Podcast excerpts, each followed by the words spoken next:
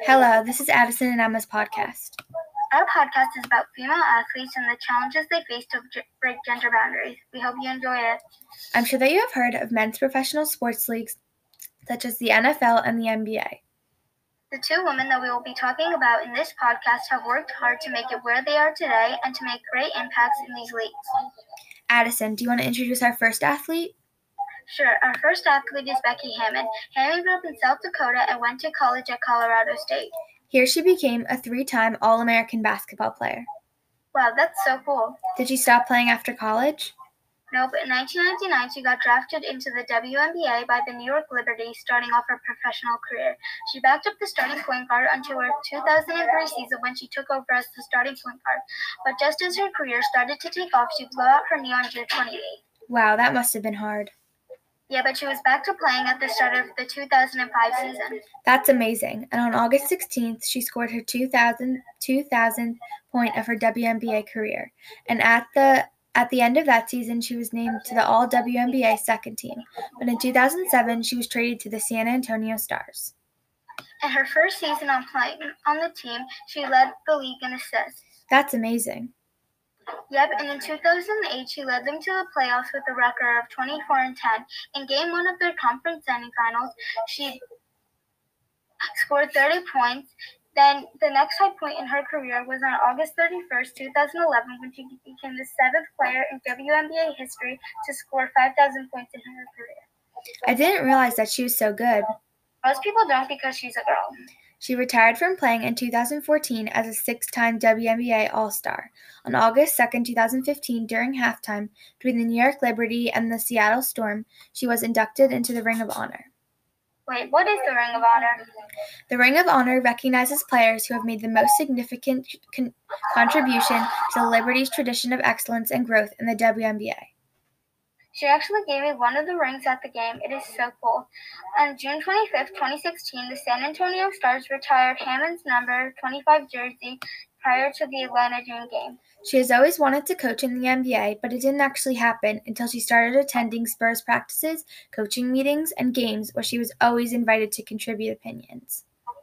On August 5th, 2014, she was hired as an assistant coach for the San Antonio Spurs, becoming the first female coach in NBA history. Head coach of the Spurs, Gregg Popovich, thought that Becky was a good addition to the staff and could do a lot for the team. And on July 3, 2015, she became the first ever head coach in the NBA's Summer League for the Spurs and led them to win a Summer League title. Her most recent history breaking moment was on December 30th, 2020. Popovich was ejected from the game in the second quarter against the Los Angeles Lakers and made Becky the head coach for the rest of the game. After all these events, I see a head coaching position for her in the near future. Emma, would you like to introduce our next athlete? Our next athlete is Sarah Fuller. She's a soccer goalie and also made appearances in men's football. Now, Fuller did some amazing things. What are they, Addison?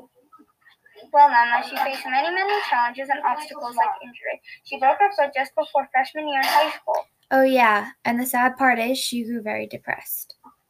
Yeah, that must have been really tough. I feel bad for her. Overall, I think that she really grew from that challenge. I think we can all agree on that. Yeah, another challenge that she faced is, of course, the COVID 19 pandemic. Well, I think that's definitely a challenge for everyone. Yes, definitely. COVID has prevented her from practicing with the other people in both soccer and football. What has she done instead? She has had to work very hard to stay at the level she was before the pandemic in both soccer and football. She has put in extra practices and training ses- sessions to not just stay at the level she was at, but to improve. She did this to have an advantage as a player when games and when games and practices resumed. She has, has amazing motivation and confidence as a player in both sports. After overcoming these obstacles as a player, in November 2020, Fuller made an appearance in a Power 5 game as the only woman. That's just amazing. It just goes to show that you really can do anything that you want.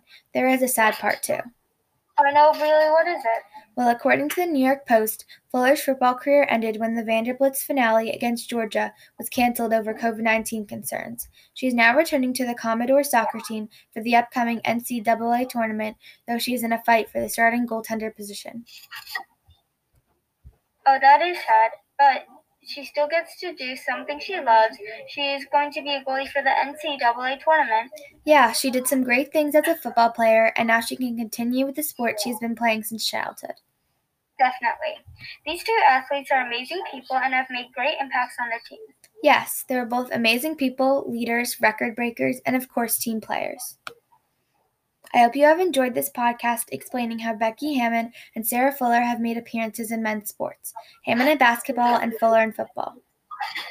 Both have faced many challenges like injuries, height disadvantages, and even depression.